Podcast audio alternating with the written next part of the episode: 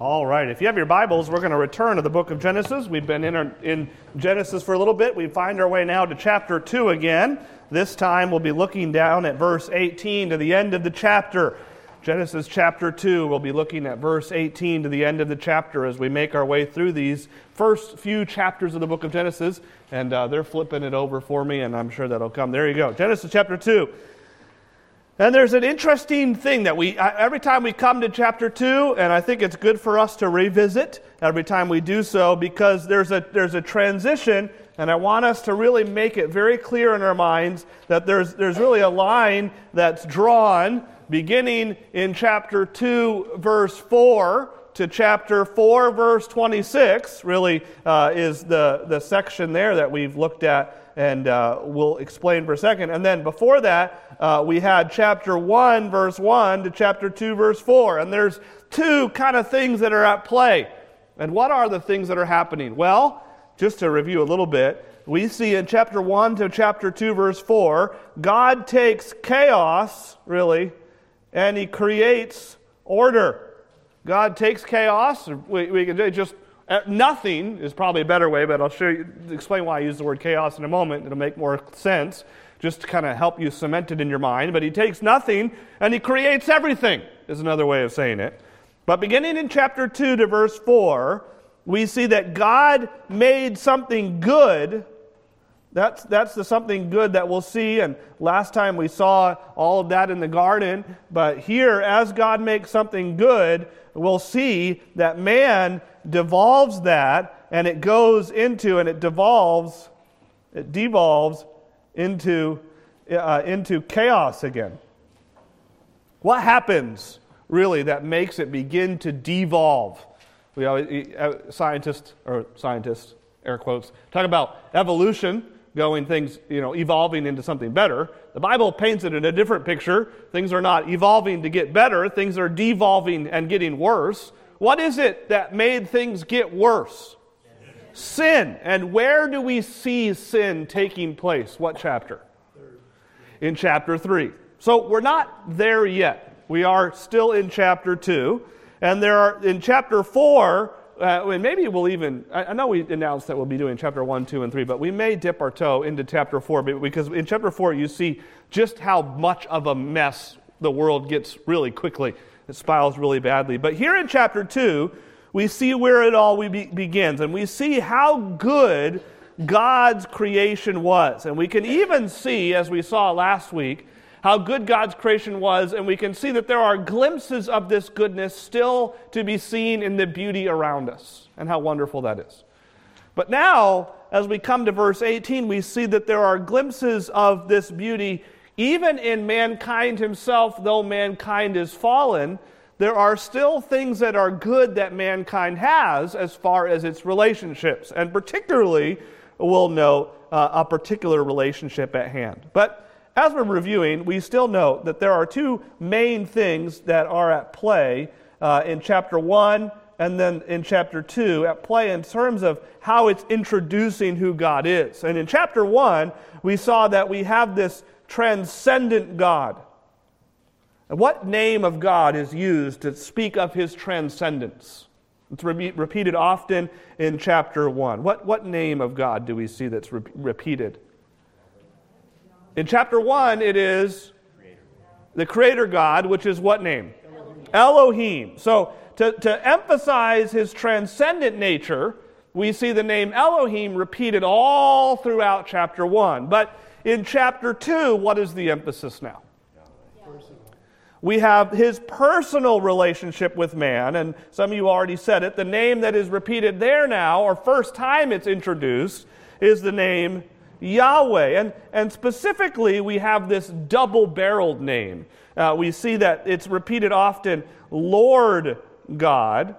And of course, Lord is this name Yahweh, and God is this name Elohim. And so we have this double barreled name, and it's intended to show two truths side by side about who God is that stand out even in the pantheon of the false Greek gods and in all of these false gods that we see even up to this day. And that is that the true God is transcendent and powerful, and He made everything. And the true God is also personal and intimate and loving to his creation. And specifically, what creation is he most close to? Man. man. And how can we see that? What does he do at the creation of man that stands out from all the rest of the creation?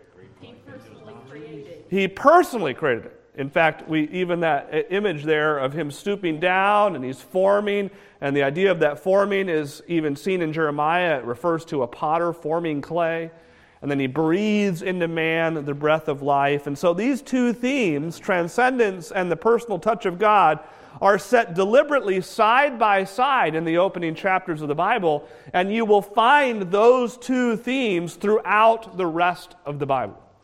I mean, just think about it just for a moment, just in light of the Gospel of Mark that we've been going through. Jesus comes in, and immediately what are the two truths that are seen in his relationships with mankind?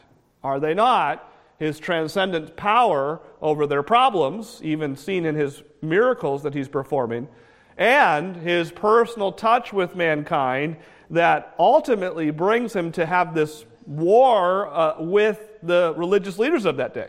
Because to them, you can't have that kind of relationship with certain people.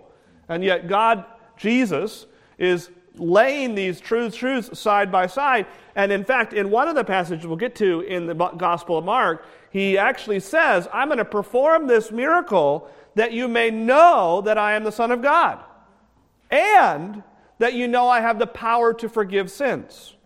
You see those two truths side by side? There's this transcendence, and then there's this personal relationship. Yes, God is almighty and all powerful and in control of everything, but he also wants to forgive your sins and have a personal relationship with you. So there's a transcendence, and then there's the personal relationship with God. Now, we're not just doing that for review, though we are doing that for review, because it is important to review that. But we're doing that in light of what we're about to see now that God clearly does, beginning in verse 18. And now, God in verse 18 shows to us a powerful truth and we see it often. And if the verses we saw last week are verses that are often ignored in chapter 2, these verses, I think, are not ignored in chapter 2, and for good reason. Because in chapter 2, they are quoted, obviously, in the New Testament. We'll see that as we close. But in chapter 2, in these verses, we see God's design for marriage. God has a design for marriage, and now we see it in the opening chapters of the book of Genesis. Look what it says in verse 18. Then the Lord God said, It is not good that man should be alone. I will make a helper fit for him.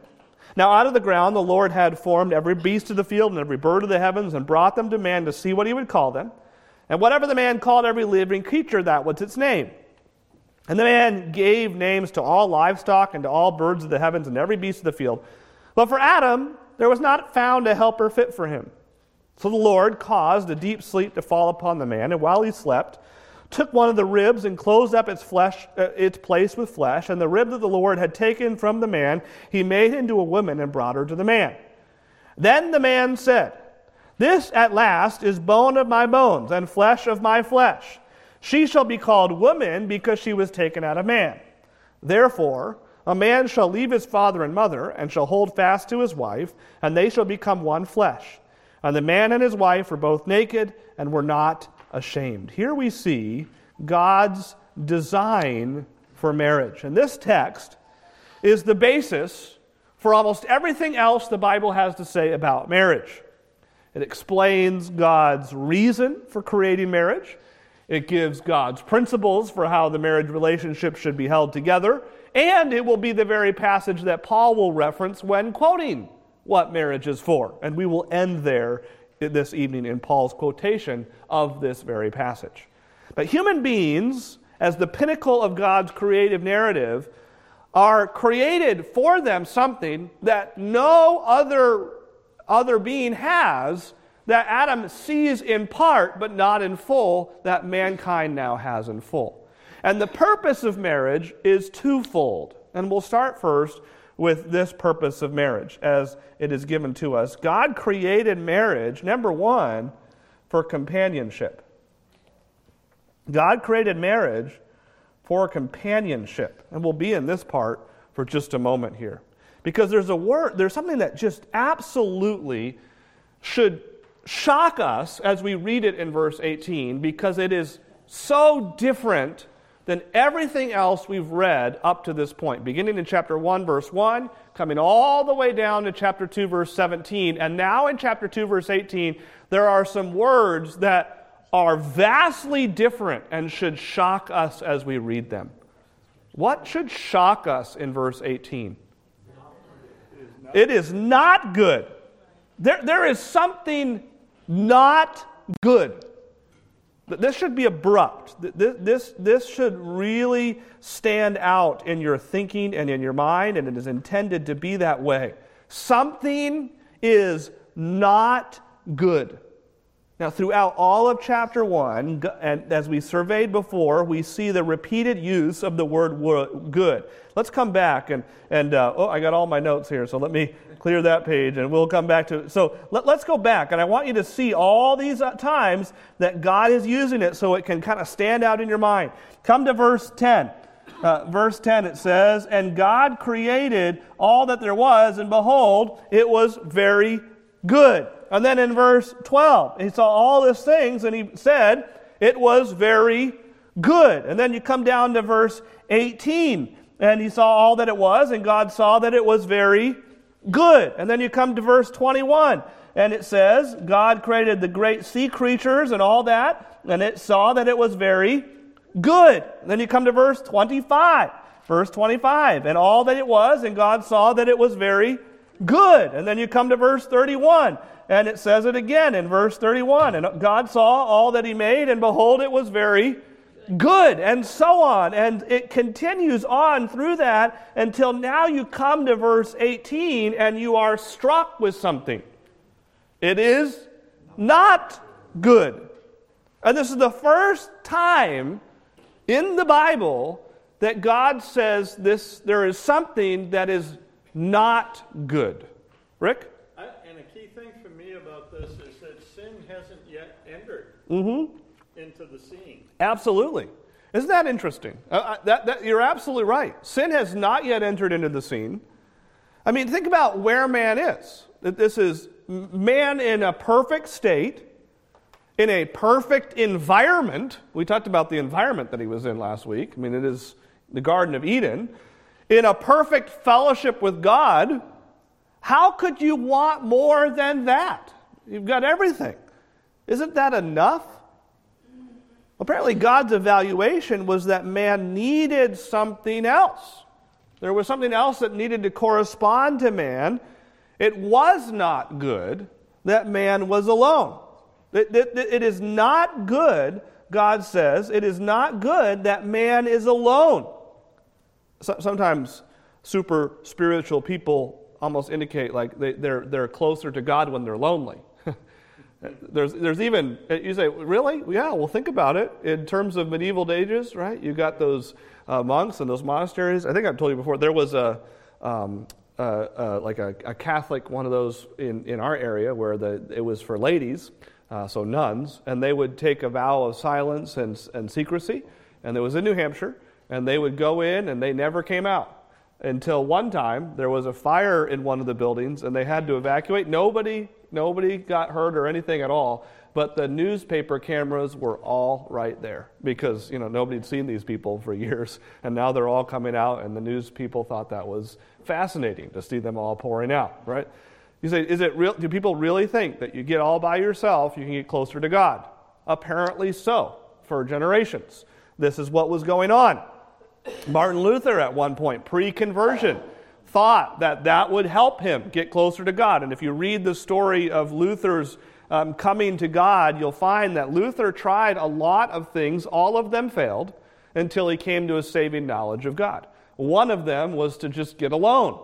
There's this, under, there's this, there's this thinking. And, and we'll come to understand in 1 Corinthians chapter 7 that God has called some to remain single. There is a calling there, 1 Corinthians chapter 7. But a single calling in 1 Corinthians 7 does not mean a loneliness calling.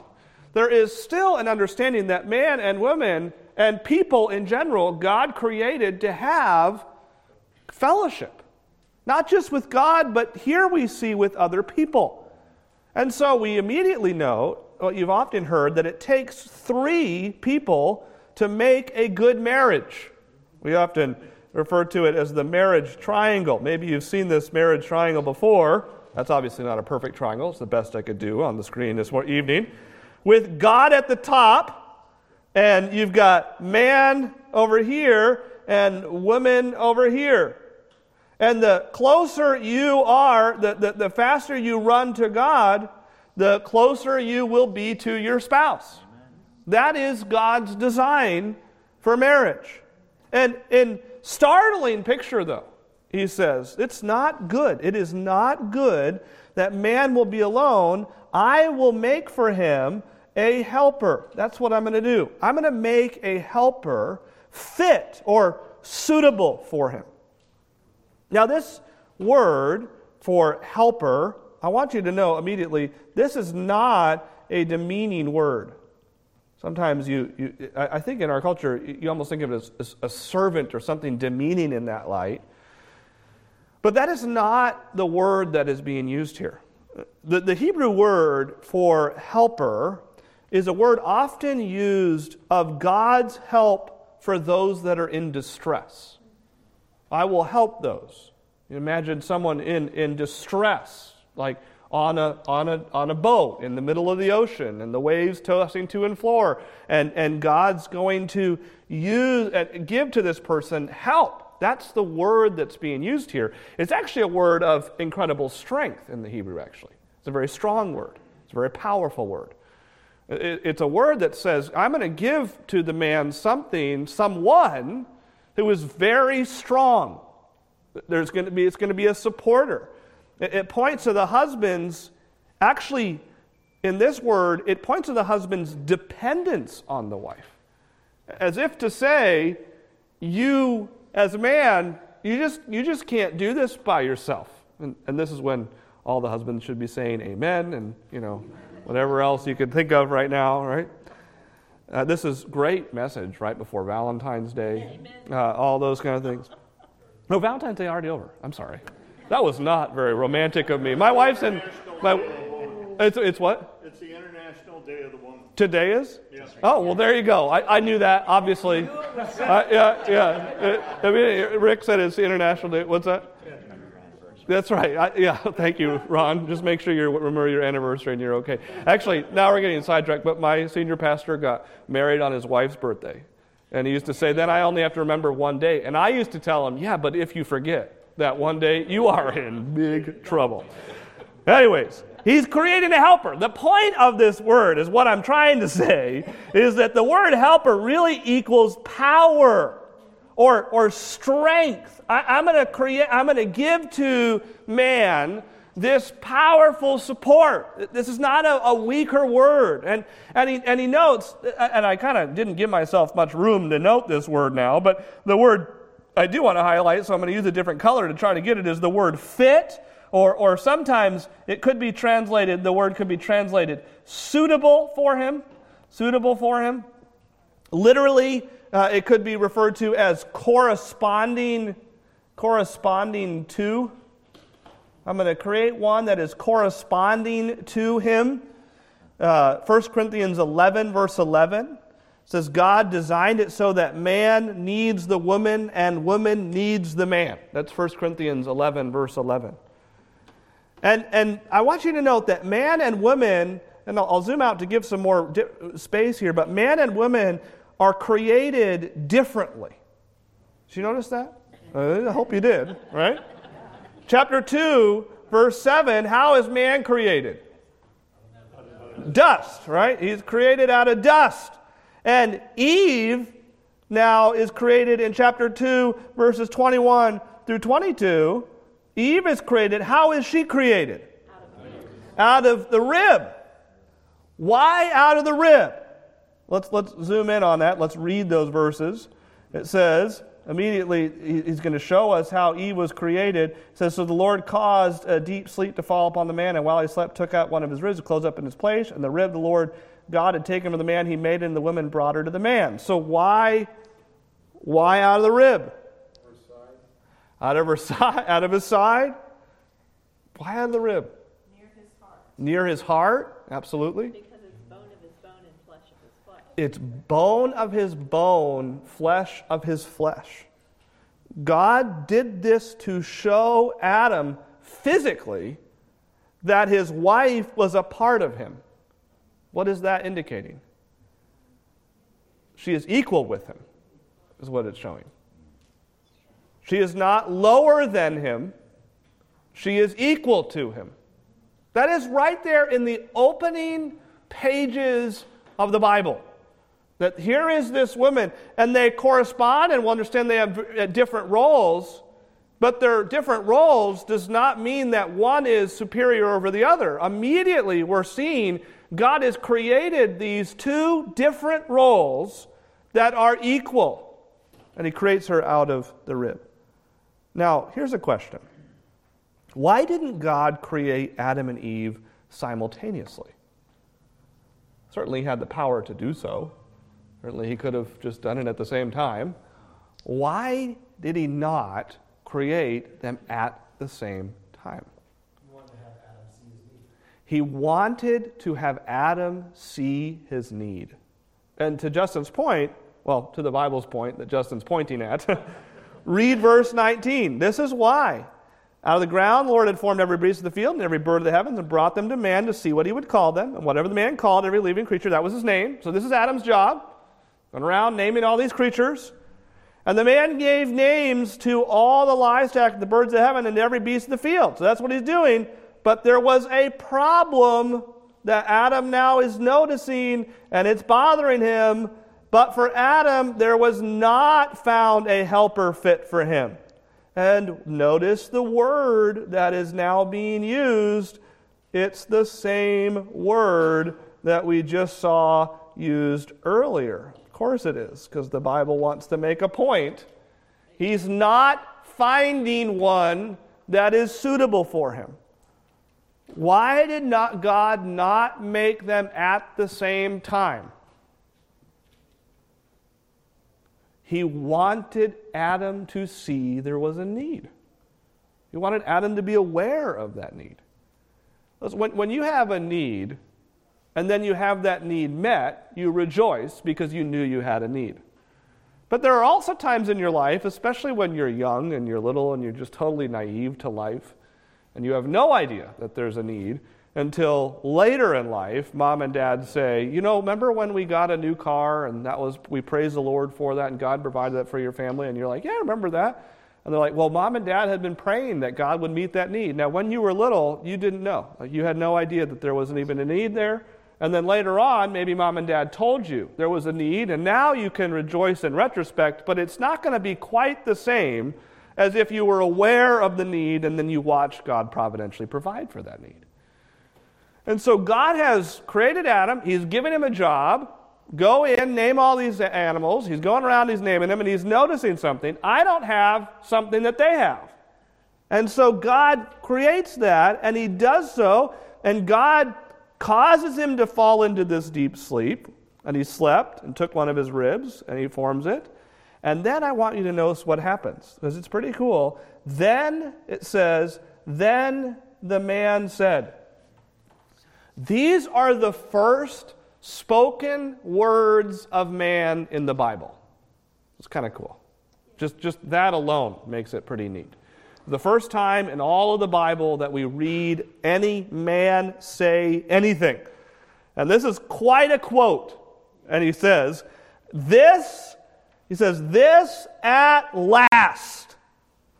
Keil and Delitzsch, which is an old commentator series, uh, says, uh, he, he, they translate this at last as this time. Another commentator, Jamieson Fausset Brown, that translate it, says it now at last. The idea is this is the very thing that I've been looking for.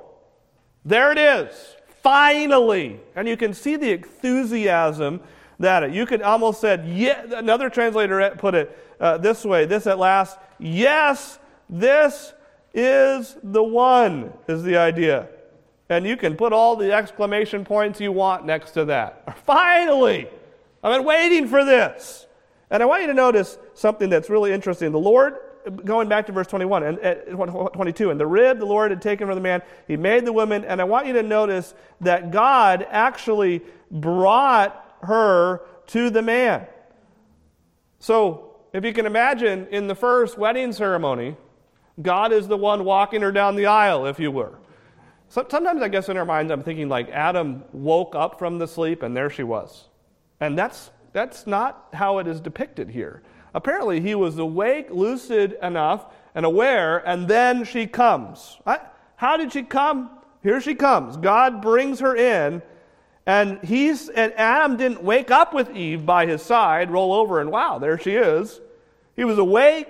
God is the one seemingly walking her down the aisle to use our analogies in, that we're familiar with with weddings. And he says she, he called he called her woman because she was taken out of the man.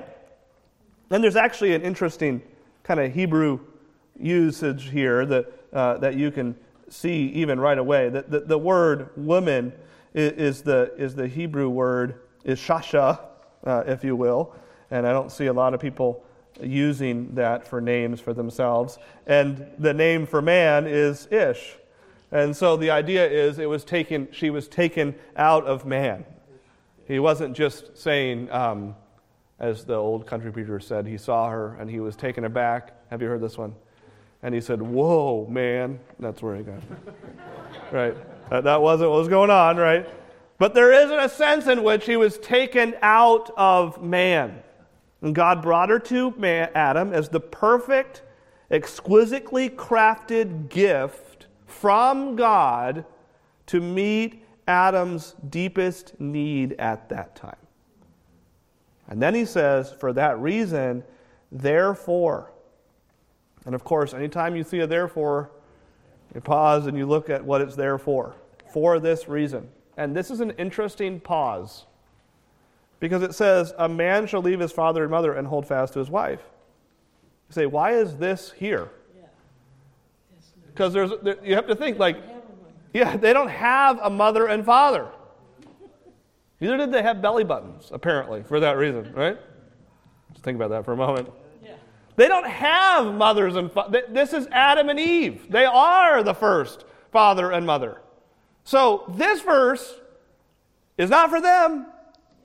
Now, who's writing the book of Genesis? Moses. Moses. I read one commentator that said these are the first commentary notes in the Bible, right? Moses is now telling us, under pen of inspiration, so God is telling us, the purpose for which this is happening. Therefore, Moses makes a note of what marriage is supposed to look like. So, based on the first marriage ceremony, he's saying, therefore, based on the first ceremony, this is what marriage will look like. This is what it should look like. And there are really two things that immediately stand out about the first marriage ceremony. And the first is which marriage is a matter of leaving. Therefore shall a man, and he says, therefore shall a man leave his father and his mother. This is an important consideration because Adam and Eve, remember, did not have a mom and dad. So, why include this injunction? God is establishing a biblical pattern. When a, a new couple says, I do, and they walk down the aisle, they now have in laws, but they are leaving their parents for each other. That's really important, right? It would be inappropriate for the spouse, the husband, or the wife to continually to go back to mom and dad for all kinds of things. And it would likewise be inappropriate for mom and dad to keep coming back to the spouse and say, I need this, this, and this from you. Because once they say I do, their primary relationship on earth is with that spouse. And we understand that. We see that. Right here in Scripture. They are leaving to form something. Now, you imagine this would have been very important, especially in the early stages of creation as man are going on, but especially within the, the Hebrew context to which Moses is writing. you know anything about what they're doing, this would have been an important injunction for them to include. So, part of marriage is number one, that they would be leaving. And number two, what is the other part of marriage? Not only do you leave, but you cleave. if you want to keep it rhyming, you could say they leave and they cleave. What it says? It says, and he is to hold fast to his wife. And what that means is marriage should be an exclusive relationship. Hold fast. There's, there's an exclusivity there. If a couple builds their relationship around anything other than each other, that relationship is destined to fail. If a couple builds their relationship around their children, as valuable and as much of a gift as that is from our Heavenly Father, what happens to couples who build their relationships around their children and then their children leave their house and they're empty nesters? They don't even know each other because their relationship was built around their kids, not each other. And so often the devil uses good gifts to distract us from good gifts. And in so doing, he lies to us and takes away the real purpose. If a couple builds their relationship around a career, his or hers, there could be all kinds of problems that can arise. You can, you can add anything to it. I mean, you can make your own list. Your primary human relationship, if you are married, is your spouse. In fact, for husbands in the New Testament, the Bible says that you now become the perpetual uh, student of your wife. in other words, you learn her, you, you get to know her. For the rest of your life, you don't have to, I, I, man, this, this should help you out. You say, I don't know if I can know how women think. Well, neither can I, but you only have to know how one woman thinks, right? That's all. You just have to know, you just have to learn that one woman. And it may take your whole life to figure that out. But that is your job to figure that that is your job. And it's a good, loving thing. It's an exclusive relationship. But there's another aspect of, of cleave. Not only we could say, is this uh, uh, exclusive, that the, the, the, idea of exclusivity uh, is, is here. Not only is this exclusive, I know I didn't spell that right. There you go. Exclusive, but what else does this mean? Well, not only is it exclusive, but this is permanent. I, I, I hold fast. You're, again, using the children illustration, your, your children are with you for few precious years. That's wonderful. But then they will gone, be gone. You're, you have a permanent life partner. Matthew 19, verse 6 puts it this way What God has joined together, let no man tear asunder.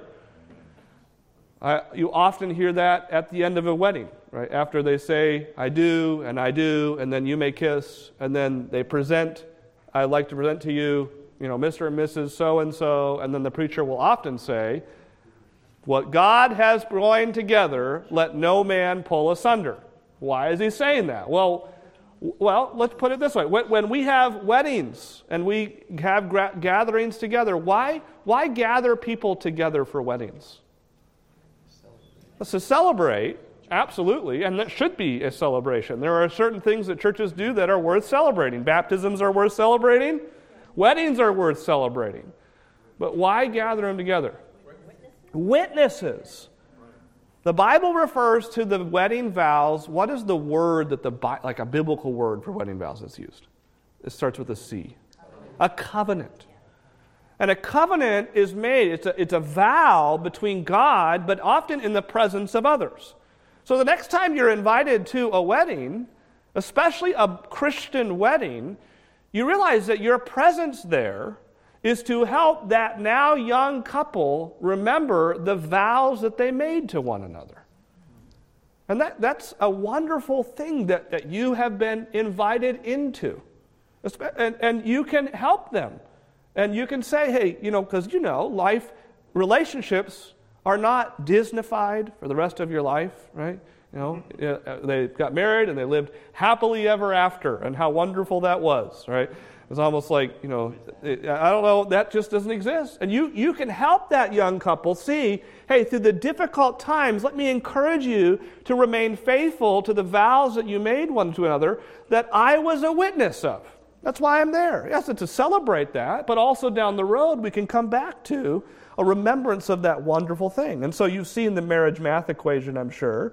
And the marriage math equation is one man plus one woman for one lifetime. And there's a lot we could digest right there. And we have before in this, uh, not in this sermon, but I have preached on this before. Uh, it does say one man and one woman. And I think it is wise to pause there in our culture. Unfortunately, we have begun to decide that we can redefine what man is and what woman is, but the Bible's very clear. And uh, if we had more time, we could go through all of the feminine and masculine words that are used here which, by the way, is true of most language outside of English. There are feminines and there are masculine words. And here there is a clear delineation and there is a clear role. And so he says in verse 24, to his, and immediately I want us to note, just because we are students of God's word and we see things in God's word that God allows, but not because God wants them, but because of mankind's sin. In the Old Testament, we see all these people with tons of wives David and Solomon and the like. That is not God's intention here. This is singular. This is one woman. It's singular. Monogamy is God's design. There was sin that allowed it. And they shall become, and here it says, these two shall become one flesh. And this companionship requires and intimacy, and this is more than just physical, by the way, this word. This is relational and emotional oneness as well. And sin always hinders intimacy in relationships. Proverbs 2, verse 17 says, He who abandons the companion of his youth forgets the covenant of his God. So, while as fallen sinners we can never experience what Adam and Eve with one another had before the fall, we can't experience that. To the extent that we deal with our sin before God and one another and grow in holiness, we will grow in personal intimacy, which comes back to that triangle illustration. Closer you run to God, closer your spouse runs to God, the closer you will be to, to each other. And that also indicates that this takes work. Good marriages aren't the result of luckily finding the right partner. Like, good thing that happened. Good marriages are the results of couples who daily work at it. And as soon as you say, I do, you did. And now work at it. But God didn't just design marriage, going back, God didn't just design marriage for companionship. That is an aspect of it. But God also designed marriage, interestingly enough, God designed marriage number two. I need to uh, work on those. God designed marriage number two as an illustration. This marriage will picture something, and the Bible says that God created marriage for a bigger picture than just you. Marriage becomes the picture of a believer's relationship with God. Now, for that, I want you to keep your mind focused on Genesis 2, but come to Ephesians chapter 5. And I'll put Ephesians 5 on the screen, but I want you to open with me in your Bibles to Ephesians chapter 5. Because in Ephesians chapter 5, beginning in verse 32 is where we'll look at it. Beginning in verse 32, we find that Moses is quoting, actually, beginning in verse 31, Moses is quoting from Genesis 2, verse 24, to make a point. So, under the pen of inspiration, he will quote from the passage we just read to make a very compelling point. Therefore, a man shall leave his father and mother and hold fast to his wife, and the two shall become one flesh. That's what verse? That's Genesis 2, verse 24. So he's quoting it and now he's going to show us the, what's going to happen. Well, this mystery is profound. And I am saying that it refers to Christ and his church. This is, this is a profound mystery. There's a lot of mysteries in the New Testament that Paul under the pen of inspiration as the apostle to the Gentiles, has the wonderful privilege of unlocking for us. That we can understand.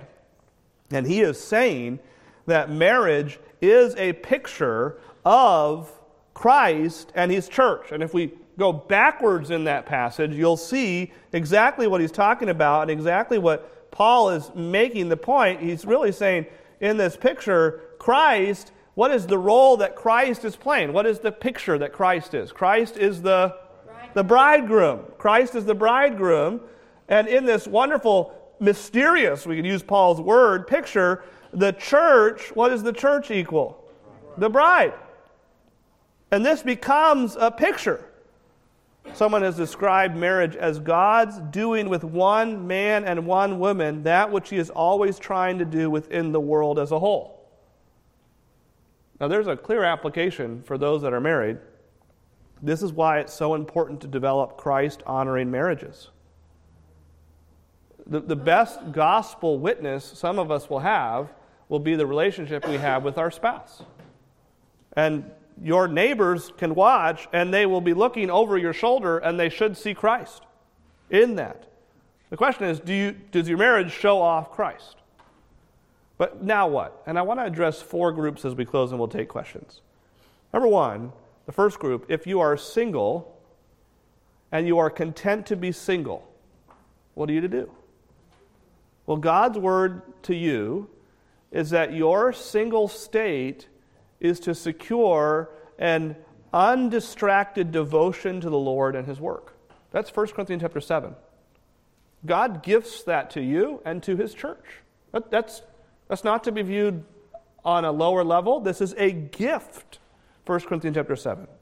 If you are single and content to be single, you can be undistracted in your full commitment to the Lord. But if you are single and desired to be married, that's another group. And God's word to you is to grow in godliness and purity and pray and look for someone who is committed to doing the same. You don't want to be married to someone who's not committed to God. You don't want to be the one in the relationship that's trying to get them to be committed to God. That won't work out for you either.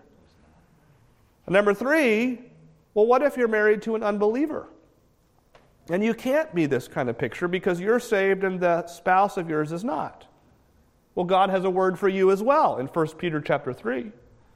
In 1 Peter chapter 3 verses 1 through 7, God's word for you is that you can win your mate to Christ through your godly character and behavior in the home. That's 1 Peter chapter 3. So there's even a word for you. And finally, if you are married to a believer, what is God's word for you? Well, we just read it. God's word for you is to grow in a deeper companionship with your mate that you may better reflect Christ to a lost and dying world. So, no matter what state you are in life, God has a word for you. And I want to tie them all together with this understanding that God's word for you is that relationships matter. Your relationship with God matters, and your relationship with others matters. Whatever state you are in, relationships do matter. And God has a word for you about relationships. Questions, comments as we close this evening? Pastor Paul. Did you have a verse for the single and seeking? I did not have a verse for that, but it is. I, you could say um, it's in Ephesians two that talks about that. I didn't write it down, but Ephesians two. Yes, Paul. When it comes to the matter of leave and flee, the mother needs to be willing to cut the apron string. That's right. That's wise words from Paul. That's true. Yeah. I, I, Yeah, I've known examples where that wasn't very well practiced. Uh, unfortunately, I know some examples that that wasn't well practiced as well. That, that can be a bigger challenge for the newly married couple than anything. When, when, uh, when her parents or his parents just refuse to let go, that can be really challenging. Tom?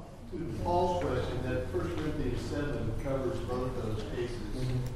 Because It says it's good not to be married to pursue, as you said, a relationship. Then it says, if they can't control themselves, then they should marry. And some scriptures about how they do that. Yep. Joe? Out of curiosity, the very last verse in chapter 2, mm-hmm. what is the real purpose of that verse? And the man and his wife were both naked and were not ashamed. So this is really, if you look at it, this is this is a. Um, I want to use. I'm trying. My mind is blanking of like the literary word when it's like a flash forward of what. A foreshadowing. There you go.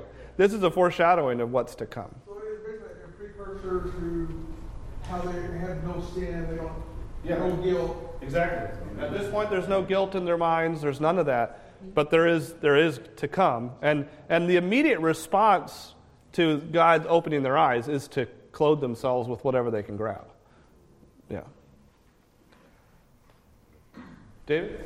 In addition to the showing Adam his need for uh, a helper that was fit for him, wasn't another purpose also a positional responsibility one of creating Adam first? Yes. Yes. And, and, and, and actually, I should have mentioned that because the New Testament makes that point, right?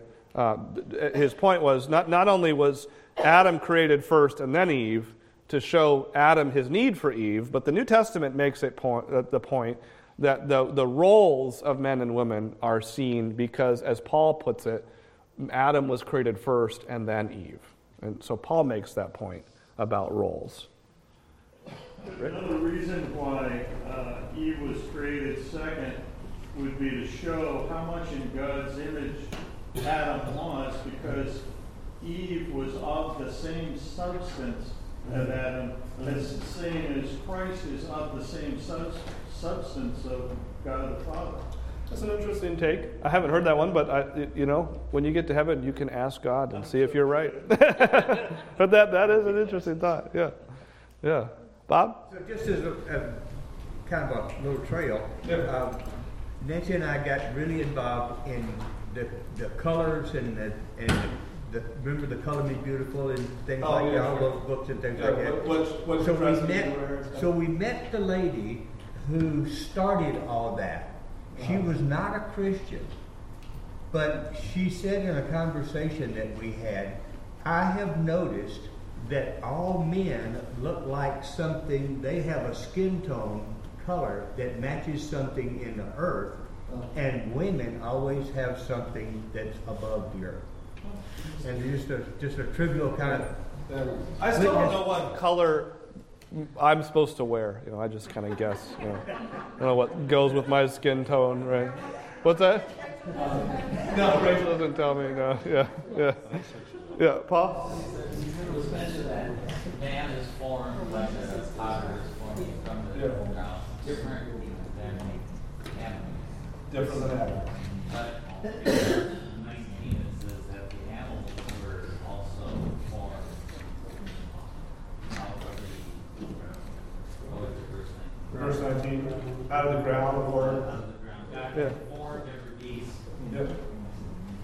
So he formed man, he formed the beast. Mhm. That same kind of form. It's a different form. And that word is yes. Yeah. Other comments and questions? These are good. Glad you can think with us. Next week, I hate to say it, but next week things get dark. As next week, as you can see, even see at the beginning of the heading there, we see immediately we'll begin to jump into the fall, and things are about to get darker. But I- as we as we kind of get ahead to next week, let me just kind of set the table, and we'll go. We'll we'll be dismissed with this. And on the table setter is a, is Steve. I was kind of, reading that too, right before it goes the fall, I like that, it's I feel like it also had to just show like the example of marriage, and how it was perfect before the fall. Mm-hmm. That's Just really- to give us a glimpse of that. Yeah. You know what I mean? It- It gives us it gives us hope, you know. Like you can look at marriage; it was pre-fall. This is what it was supposed to look like, right? I never really put two and two together until as we're going through that now, and I, I noticed that like in the next quote it says the fall, and then, you know, before that it shows like, how perfect it was. And, and to that point, Steve, th- th- one of the greatest sanctifying ministries God puts in our lives if we're married is our spouse. like, our, our spouse is going to be our best help in discipling. You know, I, I, I often uh, here, you know, I, I need to get an accountability partner and I need to get a discipler in my life. And I understand all that, but there is still a primary relationship that you have that should be pushing you, and it is your spouse. And that, that, and that you have a built in devotional partner and prayer partner and challenger to work closer to God, which is wonderful. But next week we get this fall, and I want a table set for that as we dismiss you have to you have you have to have something dark as your backdrop to show something sparkly and good. You go into a jeweler shop and they always put the diamond against the black velvet to show the diamond off. And oftentimes I think in our in our rush to show people the love of Christ, and we should, we want to show them the love of Christ, we don't yet show them their real problem. And if you don't show them their real problem, their real sin problem, the love of Christ doesn't really mean as much to them. So there has to be a, a, fall that we explain well to our folks. And, and I don't know if, if it's correct yet to say that we live in a post Christian culture. If you've heard those phrases, we may be moving pretty quickly towards it. And that idea is that there are just folks that have no understanding of the Bible to grasp onto. Like you just start talking about Jesus and they're just not you know, it used to be you could talk about Jesus and at least they have a Sunday school understanding of sin and the like. And there, it's kind of coming to the point where sin has been so watered down and redefined that we don't know just how ugly sin is. And so, yes, Genesis 3 is going to get really ugly really fast, but it has to be if we're going to see the resplendent glory of God's grace. And I, I think our culture needs to we need to feel the guilt of our sin more than we, more than we normally do. We, we, need, we need church, churches that are willing to preach hard against sin and stand against it because it, it, is, it is in the Bible, certainly, but it does show us the grace and mercy of God.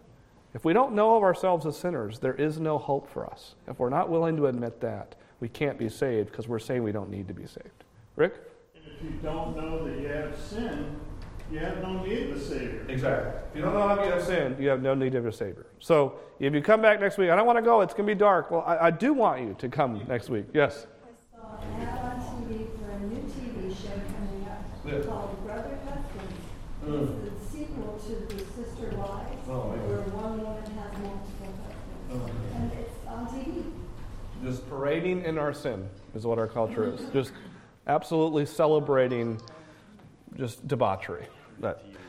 Let's pray together as we close. Lord, we thank you so much for your word, and Lord, that you can define for us what relationships look like in marriage and otherwise. Lord, uh, may we live according to that. And uh, Lord, we're thankful, even as we look ahead and we see the fall, that you are a Savior who is ready to save and wanting to save. And Lord, may we point those who are lost to you. We pray this in your name.